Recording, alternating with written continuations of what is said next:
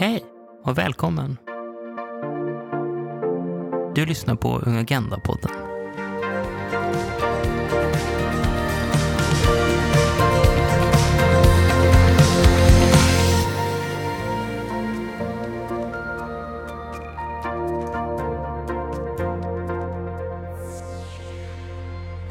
Och välkomna till Ung Agenda. Ytterligare ett avsnitt av LSUs podcast. Idag kommer vi snacka lite Stockholm plus 50-konferensen som pågår under inspelningstillfället i Stockholm, men för en vecka sedan ungefär när det här avsnittet släpps. Då. Med mig så har jag två stycken fantastiska representanter i valda av LSU. Vi har med oss Amanda på länk och Shahin här i studion.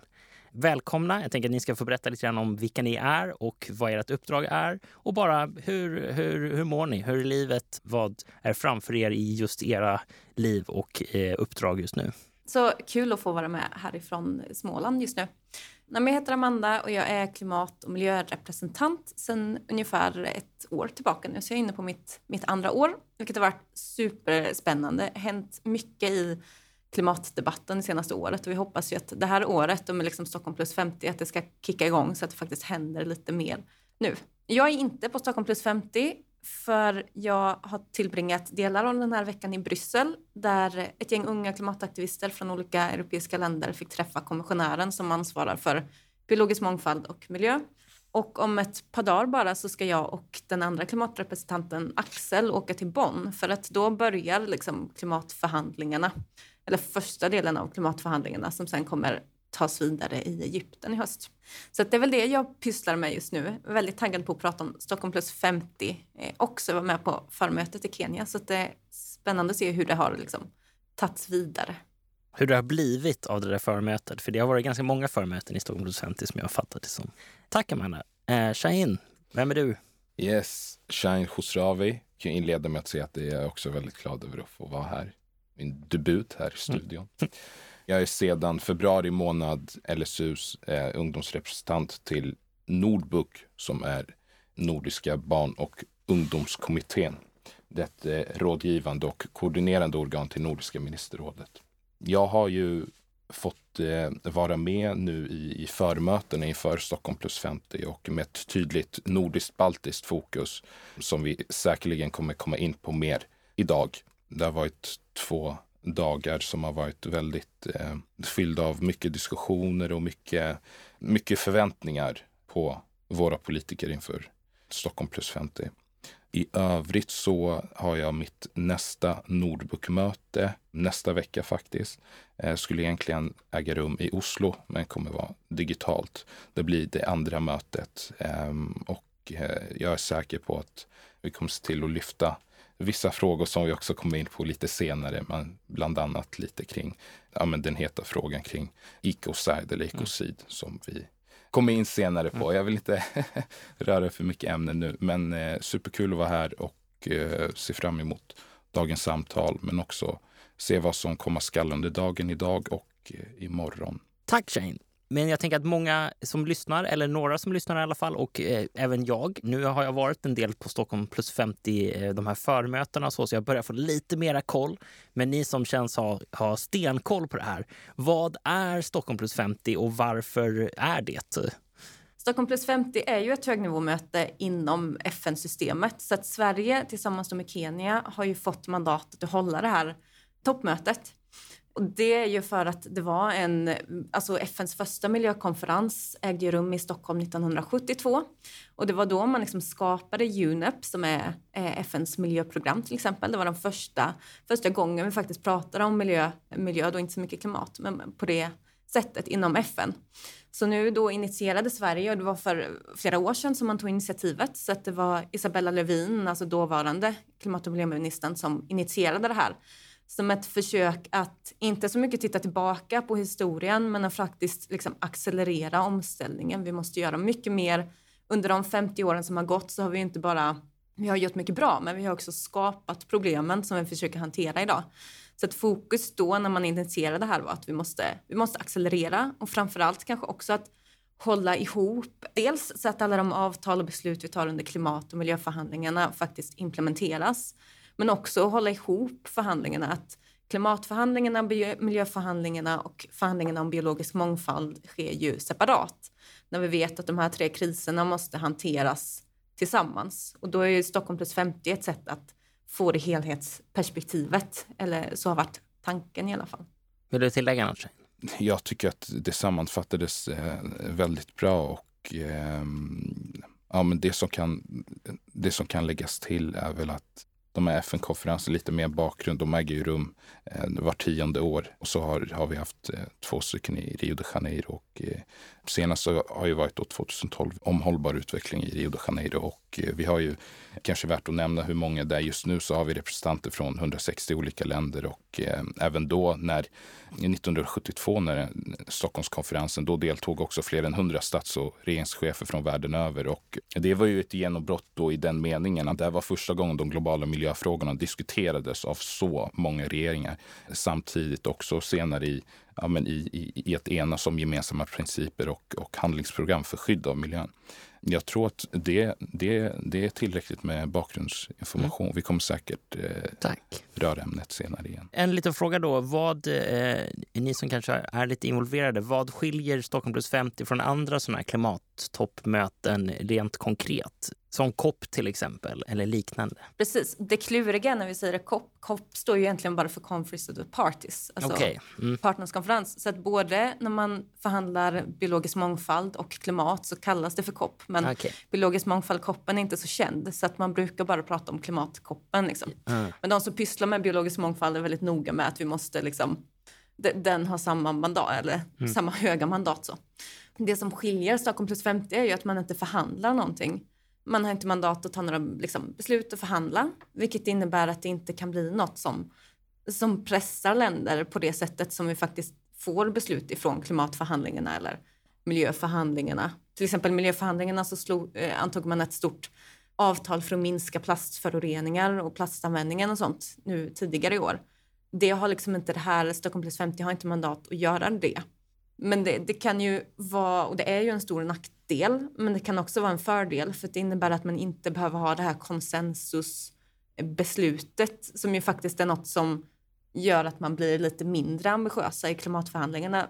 Speciellt om man inte behöver ha konsensus så går det att få mer ambitiösa texter. Det är väl det man hoppas på, eh, tror jag det gjorde det lite klarare för mig i alla fall att förstå vad skillnaden är. Vi kommer att komma in på det tänker jag också nu i nästa fråga. Att vad vet ni diskuteras under det här mötet och eh, det kanske är svårt att hänvisa eftersom att det pågår i, i, liksom i, i inspelandets stund. Men ni kanske ändå har lite känningar på vad som diskuteras och tror ni också att man kommer att kunna, eftersom att det inte är faktiska förhandlingar, tror ni att man kommer att vara lite mer progressiva och försöka liksom pressa agendan lite grann extra ändå och hoppas att det ska spelas över i, i kommande mera förhandlingsbaserade möten?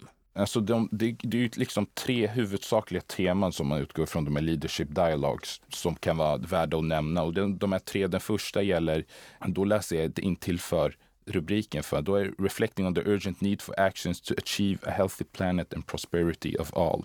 Vi har den andra ledarskapsdialogen som Achieving a sustainable and inclusive recovery from the coronavirus disease covid-19 pandemic, vilket har mer tydligt fokus på hur man ska arbeta i efterdyningarna av pandemin, vilken som dock bör sägas fortfarande är aktuell. Och så sista eh, ledarskapsdialogen då, accelerating the implementation of the environmental dimension of sustainable development in the context of the decade of action, delivery for sustainable development. Det här har ju varit det också som vi kanske kommer in senare på, men som har utgjort liksom grundstommen i det som unga har arbetat med. Och huruvida det gäller liksom vi var ju lite inne på hur utfallen så mm. kommer vara. Jag sätter, ska jag vara ärlig så sätter jag, alltså tilliten sätter jag till det unga och okay. att de, man har jobbat fram olika policies papers mm. inför, inför Stockholm plus 50 och jag tror att det, det är där som är den drivande kraften som kommer se till att, att man tar steg framåt på de här frågorna. Ja, man måste ju ta steg framåt, tänker jag. Eller vi, vi har inte många år kvar för att ställa om. Det senaste rapporten från FNs klimatpanel var ju väldigt tydlig i det, utan vi måste agera nu och det måste involvera liksom hela vårt samhälle och inte bara de här tekniska lösningarna, liksom, utan hur vi lever och hur vi konsumerar också, hur vi reser. Och det, det kommer ju mycket in i den här tredje ledarskapsdialogen såklart. Men jag, jag, tror att det behöver vara mer. Alltså unga har ju, säger ju det här konstant. Liksom. Inför varje klimatmöte, inför varje miljömöte så är vi ju där, lämnar in positionspapper, försöker påverka. Och jag hoppas verkligen att de positionspapperna från unga tas på mer allvar än vad... Ibland blir det också så här att nu vet man lämnar in något som unga har jobbat på hela året och sen så får man som reaktion att Nej, men vi ska läsa igenom det här. Mm. Typ. Och nu när man ändå har varit väldigt tydliga från Sveriges håll med att det ska vara inkluderande, unga ska få vara med och ta plats och kunna påverka, då måste man ju också möta det och faktiskt hålla vad man har sagt. Och där är det ju superviktigt att inte bara prata om vilka får plats i rummet, fick unga vara med, utan agerade man på det unga sa. Och jag hoppas, ja men verkligen eftersom det här är lite ambitiösare, att man kan göra det.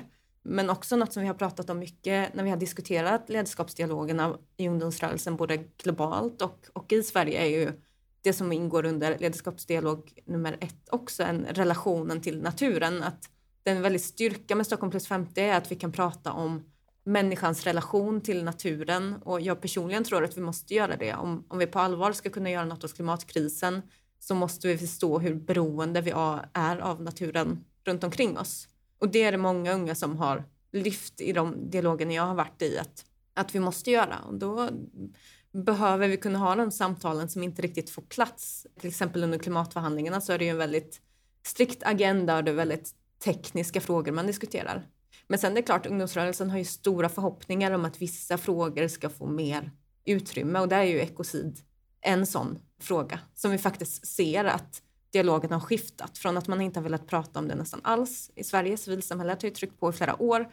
Ungdomsrörelsen också och nu ser vi att det börjar hända saker faktiskt. Det, det tror jag är en sån stor sak som skulle kunna få genomslag jag tänkte bara också sen när det, när det handlar om, liksom, om en, hur man pratar om ungas delaktighet och inflytande också, att vi berör punkten som har, som, som har varit en kritik som har lyfts upp i att det har varit väldigt många unga, särskilt från globala syd, som inte har kunnat eh, närvara. Mm. Vilket, eh, är, vilket har varit ja, under all kritik som har berott på ja, olika typer av problem med visum främst. Och det är ju någonting som eh, leder till konsekvenser att många viktiga röster från unga uteblir nu inför och eh, under Stockholm plus 50.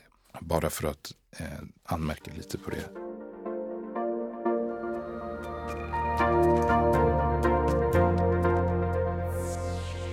Ni var också inne på ekocid här som en viktig punkt som eh, unga globalt vill, vill se och få in som en lagstiftning om jag har fattat det rätt. Kan ni berätta mer om det och gärna liksom också utveckla lite grann mera. Vad är det mera som unga faktiskt trycker på? Vad är deras vad, vad, blir ungas krav här? Både i det nordisk-baltiska, som jag vet har varit en stor grej under förmötena nu när det har varit eget fokus på det, men också det globala. Vad är ekocid också? Ekocid är ju storskalig miljöförstörelse. Alltså ekocide blir ju en för naturens motsvarighet till genocide. Och det man vill är ju att det ska bli, alltså tas upp enligt Romstadgarna och bli, bli en internationell lag, men att det ska också finnas på nationell nivå. Och det är därför vi trycker på mycket i Sverige också. Att, eh, ja, men det, det, att det ska räknas som folkmord eh, i princip Ehm, att förstöra naturen storskaligt. Och det här är ju inget nytt, utan det är faktiskt så att Olof Palme pratade om det här för 50 år sedan på Stockholmkonferensen 1972. Då pratade han om att man måste sluta storskaligt exploatera naturen. Och det är väl lite det som gör att, att man från regeringens håll i alla fall tror jag vågar lyfta den här frågan nu. Och den är en diskussion som pågår i flera länder. Det är inte bara i Sverige. Greenpeace tittade för ett par år sedan, typ 2018, på om det fanns något folkligt stöd för det här och då var det ju 79 procent tror jag som, som stod för den, den typen av lagstiftning. I Ukraina nu under kriget så har miljödepartementet där räknat, de har rapporterat alla liksom, brott och skador på, på miljön som har skett sedan kriget började i Ukraina. Och då förutom att de har fått ihop över 2000 liksom, fall av miljöförstörelse så har de räknat ihop nu för ett par dagar sedan så var de uppe i 249 fall av ekocid. Så att de använder redan det begreppet när man tittar på liksom miljökonsekvenserna av kriget i Ukraina.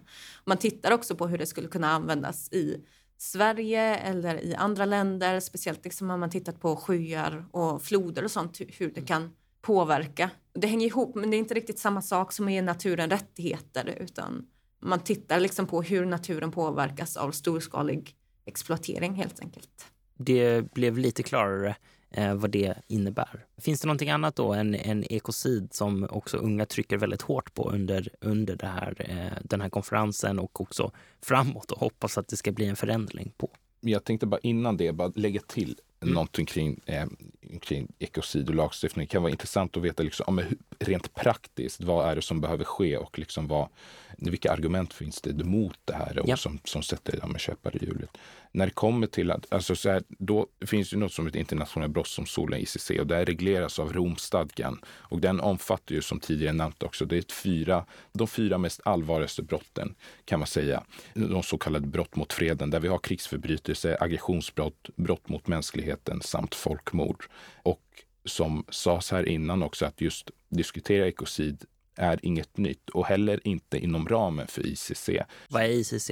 Ja, men internationella brottsdomstolen. Okay, ja. Ehm, eftersom den, den här Romstadgan förhandlades fram under, under 90-talet. För att det ska komma på tal då krävs att någon av medlemsstaterna lyfter den här frågan och att två tredjedelar av de här medlemsstaterna eh, röstar för den. Och eh, ett ett argument som har lyfts bland annat från Sveriges håll, det är att man inte vill ta upp det här eh, om man vet, eh, om man inte är säker på att det finns tillräckligt mycket stöd för det. Och eh, det, det här var ju också någonting som vi fick höra under vår dialog med de nordiska ministrarna.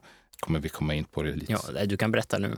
Det var ju främst från Sveriges håll, var ju det, det argumentet. Det att man är man ser positivt till att diskutera det framöver, men inte när det kommer till just eh, ja, men, att få till det eh, inom Romstadgan så är det ingenting som man vill lyfta nu. Och huvudargumentet var det ju då att det inte finns tillräckligt mycket stöd för det.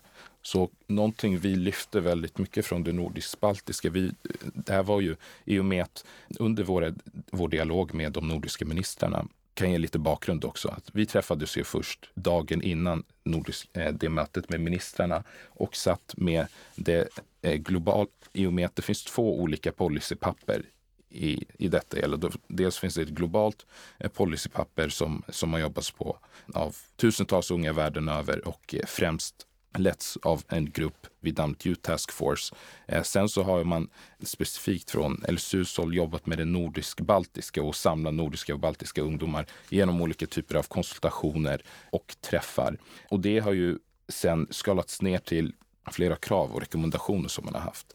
Och dessa har sedan skalats ner till ännu färre krav som togs upp under ministermötet som ägde rum igår med klimat och miljöministrar från Norden.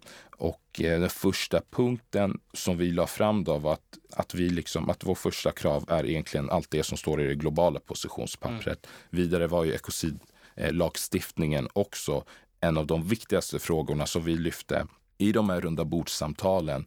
Och där var attityderna, ja, men från Sveriges håll så nämnde jag tidigare att ja, men huvudargumentet var att brist på stödet, att mm. man inte vill ta upp den här frågan och sen eh, så visade det sig att det här stödet inte finns. Vissa från ett annat land bland annat så fanns det liksom en, en försiktig positiv eh, ton till just den här lagstiftningen. Och sen var det också eh, positiva attityder kring lagstiftning men inte just inom den här arenan ICC. Då var det förutom de här nordiska ministrarna så hade vi också eh, Nordiska ministerrådets generalsekreterare. Och eh, jag vill bara lägga till, Nordiska ministerrådet låter ju som att det är ett råd av eh, ministrar, men Nordiska ministerrådet har ju, det är ministerråd egentligen för alla olika politikområden.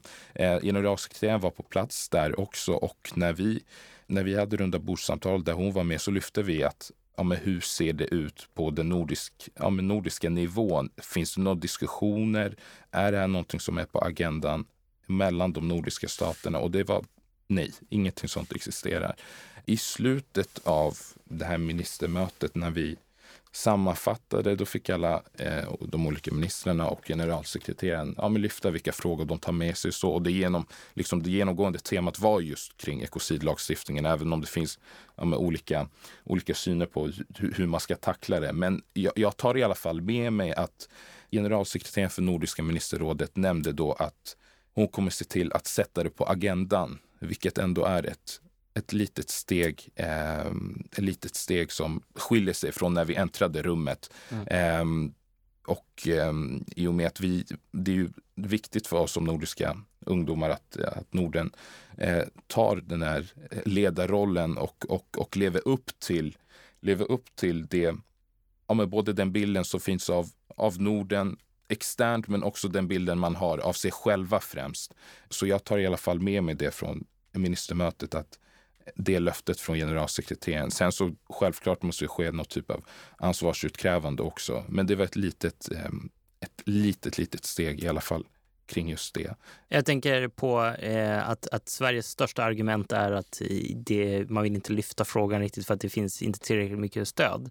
Finns det någon, vet ni om det finns en indikation på att Sverige vill, vill använda Stockholm plus 50-konferensen för att ta reda på om det där stödet finns? Eh, Amanda, du ville tillägga något också? Ja, men vi, vi hoppas ju på det.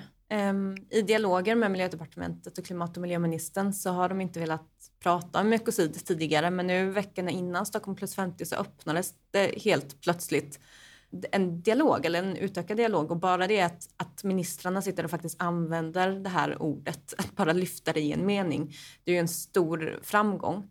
Eh, det är ju inte konstigt att det inte finns något stort internationellt stöd eftersom man inte har vågat prata om det här. Då måste man ju prata om det. Och i och med att just att man kan titta tillbaka till Palme, det här pratade vi om i Stockholm 72. Jag, jag tror att, eller någon gång man kan prata om det här och lyfta det, så är det nu under Stockholm plus 50. Men det är ju jätteknepigt, alltså det sätter ju ord på mycket av det vi trycker på ifrån den ungdomsrörelsen också. För att skulle ekocid bli en lag så innebär det att vi skulle behöva prioritera miljön över ekonomiska intressen i många fall. Och det är ju där vi stöter på patrull gång efter gång i Sverige också. Det är bara att titta på alltså, gruv, gruvan i Gallok som miljörörelsen har försökt förhindra länge och sen så är det ekonomiska intressen som går över till slut ändå. Det är ju det som gör, tror jag, att man, man också tycker att ekocid är lite knepigt för att då, då skulle faktiskt vi behöva prioritera våra naturresurser mm. högre. Och det är ju åsikter som kommer igen i de här positionspapperna från Norden, Baltikum och globalt, att vi, vi, behöver prioritera klimatet och miljön också över ekonomiska vinstintressen där det faktiskt skadar klimatet och miljön mer. Mm. För så ser ju inte verkligheten ut idag heller och att vi i Norden och vi i globala nord faktiskt tar ett större ansvar för den skadan vi, vi åsamkar, inte bara här i i våra länder utan då, då måste vi agera utifrån det globalt. Då måste ekocidlagstiftningen bli global, precis som vi måste börja ta ansvar för våra konsumtionsbaserade utsläpp och eh, skador på miljön och naturen och den biologiska mångfalden. Det, det, det, blir en väldigt stor, stor sak av det här som jag tror att ekocid är ett viktigt verktyg i att våga utmana just det, det stora liksom, ekonomiska vinstintressets eh, övertag när vi pratar om klimat och miljö. Precis så tänker jag också att det, det kommer att vara en viktig eh, poäng att lägga och, och man kan också se det, eller jag tänker också att det är väldigt positivt att man börjar prata om det i alla fall. Så eh, förhoppningsvis så blir det eh, något slags resultat och att man hoppas att stödet finns nu.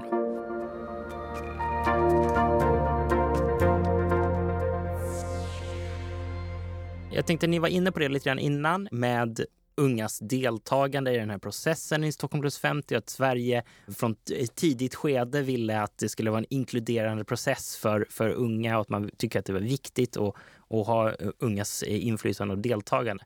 Men samtidigt var Shahin inne på det här med att vi har, har massvis med, med ungdomar världen över som, som inte har fått sina visum i tid och, och därmed sitter fast eh, på olika ställen.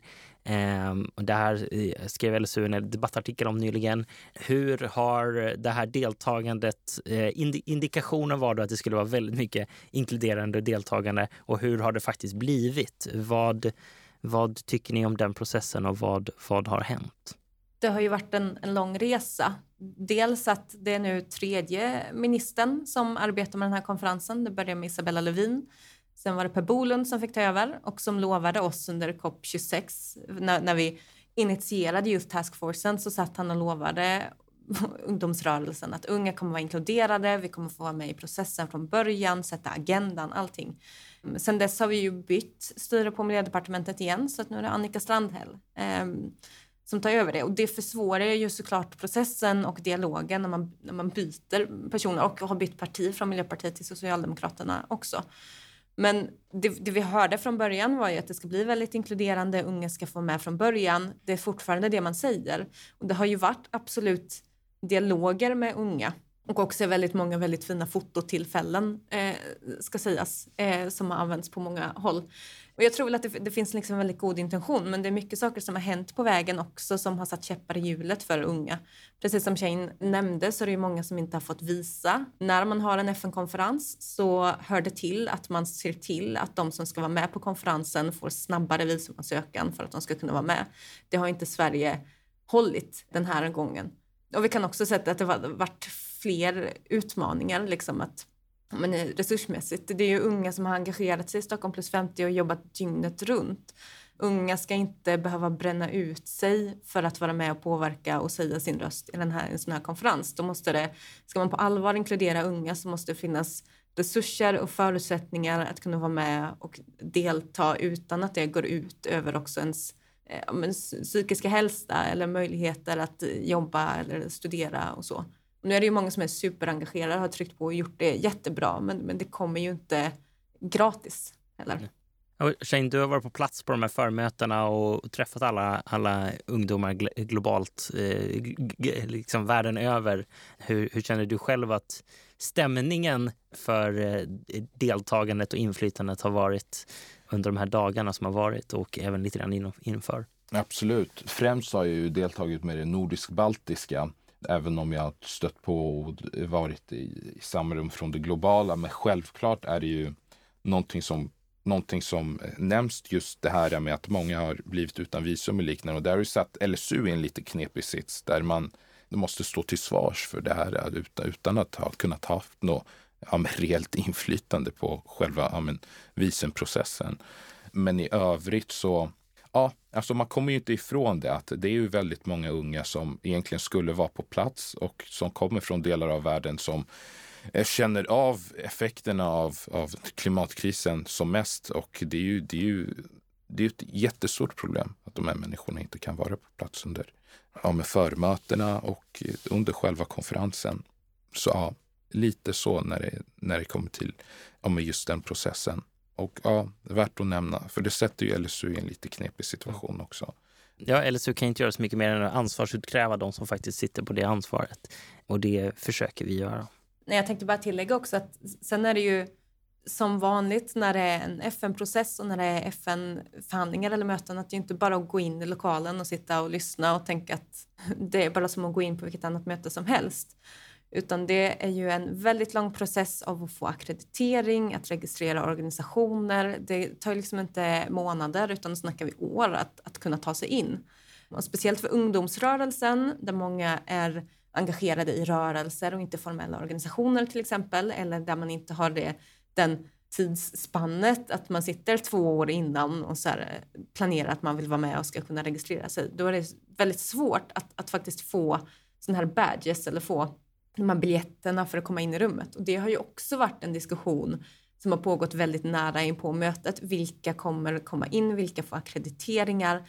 Både från det svenska unga civilsamhället och globalt. Att man verkligen har alltså, dammsugit andra organisationer på vilka som kan låna ut sina eh, akkrediteringar eller sådana här biljetter, eh, badges, för att man ska kunna komma in det är ju en väldigt stressande situation också i och med att det, det, alltid kommer ut information väldigt sent. Och det är ju något sånt som försvårar mycket för unga och framförallt ställer till det väldigt mycket administrativt jobb helt enkelt. Och det, delvis så tillhör ju det FN-processen att så här är det varje gång. Men då måste vi också bli bättre på att se till att det finns gott om tillgänglig information för ungdomsorganisationer i hur man ska kunna vara med, vem man ska kunna vända sig till och vilka tidsramar man har att förhålla sig till. Jag tänker att vi har eh, två korta frågor kvar och sen tänkte jag att vi skulle, eller en kort fråga till och sen tänkte jag att vi skulle runda av eh, det här avsnittet. Det jag tänker på nu, vi har varit inne, vi har pratat om vad unga vill se, vilka rekommendationer och vilka krav man ställer. Vi har pratat lite grann om vad Token plus 50 är, vad, det, vad, det, vad som diskuteras under mötet, vad kanske lite grann vad spaningarna har varit, att vad vill man diskutera eller vad, vad är syftet och vad vill man komma fram till. Eh, vi har också diskuterat ungas deltagande deltagande och kanske i vissa fall icke deltagande, vilket är tråkigt. Men vad händer sen? Vad kommer efter nu de här två dagarna som, som startar? Och vad, vad, händer, vad händer sen? Är det, är det, kan man klappa sig på axeln då och säga att nu har vi gjort Stockholm plus 50? Eller vad, eh, vad händer sen? Vad tänker ni att, vad tror ni att de här eh, nordisk-baltiska ungdomsgruppen och den globala ungdomsgruppen, vad kommer, vad kommer ni göra för att eh, pusha på agendan, fortsätta att eh, hålla uppe trycket och eh, ansvarsutkräva? Vad tänker ni? Jag tycker i alla fall från nordisk-baltiskt håll, ett, ett också väldigt viktigt syfte med, med det här förmötet som vi hade var att ja, men dels hitta synergier och, och liknande tankar och diskutera vägen framåt också. Så det, här, det, skulle, det är ju absolut inte ett möte som bara var till inför Stockholm plus 50. Eh, och redan nu så är vi inne på att hur vi ska ja, men ansvarsutkräva särskilt kring, kring det det som sades, särskilt från eh, under det ministermötet som vi hade kring att sätta det på agendan eh, från eh, generalsekreterarens håll. Eh, sen så kommer jag också eh, ja, men, ta upp det här inom, inom Nordbook också för att få en samstämmig röst också därifrån i och med att det, det ligger ju precis under Nordiska ministerrådet.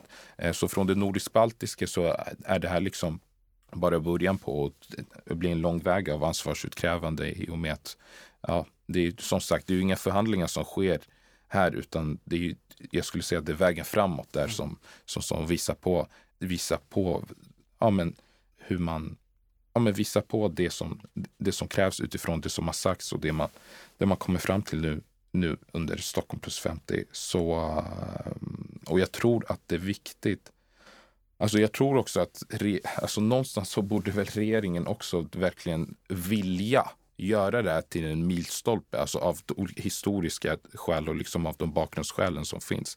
Det är 50 år sedan eh, Palme i Stockholm lyfte ekocid och, och, och, där alla de här staterna samlades. Det, är ju, det, det blir ju ett ordentligt tapp också historiskt. Så man har ju också liksom, eh, jag, jag, tror inte att man vill tappa ansiktet, liksom, att det är väldigt viktigt från regeringens håll också. Jag, jag, tror också att det är väldigt viktigt för Sverige att det här blir bra. Samtidigt så fick vi precis kritik från FNs generalsekreterare för att vi har minskat klimatbeståndet, att regeringen har minskat det lagom i tid till den här konferensen. Alltså att Sverige behöver bli ambitiösare. Alla länder behöver bli ambitiösare, men Sverige kan ju inte backa liksom. samtidigt som vi utåt kallar till den här konferensen och visar på att alla länder måste göra mer. Klart vi måste göra mer allihopa. Och tanken är ju att Stockholm plus 50 ska kunna accelerera det. Och det som händer efter är ju direkt att bara ett par dagar efter att Stockholm plus 50 har slutat, då börjar klimatförhandlingarna. Då är det tjänstemannaförhandlingar som förbereder för COP 27 i Egypten i höst. Och det är ju under de förhandlingarna eh, som sker i Bonn, då, tjänstemannaförhandlingarna, som man mycket sätter liksom agendan som man kan läsa av. Vad, vad är det som kommer beslutas under klimat-COP 27? Eh, vad är det vi kan förvänta oss? Vad kan vi pusha på? Och där har ju Sverige en väldigt viktig roll och framförallt kan vi få med något alltså ambitiösa diskussioner ifrån Stockholm plus 50 in i klimatförhandlingarna som kan pusha på det. Då har ju Stockholm plus 50 gjort en nytta. Men sen är det också förhandlingar för biologisk, konventionen om biologisk mångfald senare under sensommaren, hösten. Där behöver vi också accelerera och framförallt se synergierna mellan de här olika förhandlingarna. Så att det, där tror jag att ja, men, Stockholm plus 50 behöver liksom hjälpa till med den här holistiska bilden och att pusha på att vi kan få bättre resultat från förhandlingarna. Man hinner ju inte, på de veckorna som förhandlingarna är, hinner man inte nå dit. Så att bara att man får ett extra tillfälle nu gör väl att man kanske kan komma längre. Att man mm. hinner ha några av diskussionerna och kan hänvisa tillbaka till att ja, men det här har vi pratat om på Stockholm plus 50. Eh, att det finns dokument även om det inte finns beslut på det sättet. Men, men till slut så är det viktigt att komma ihåg med att ska vi kunna göra något mer, ska vi på allvar kunna agera utifrån vetenskapen och möta den klimatkrisen som vi ändå är inne i nu, då är det upp till varje land att bli mer ambitiöst. Det är klart att det är superviktigt att vi förhandlar med det som ska implementeras och där saker faktiskt måste göras också praktiskt. Det är ju i varje medlemsland i FN, det är i varje land i världen.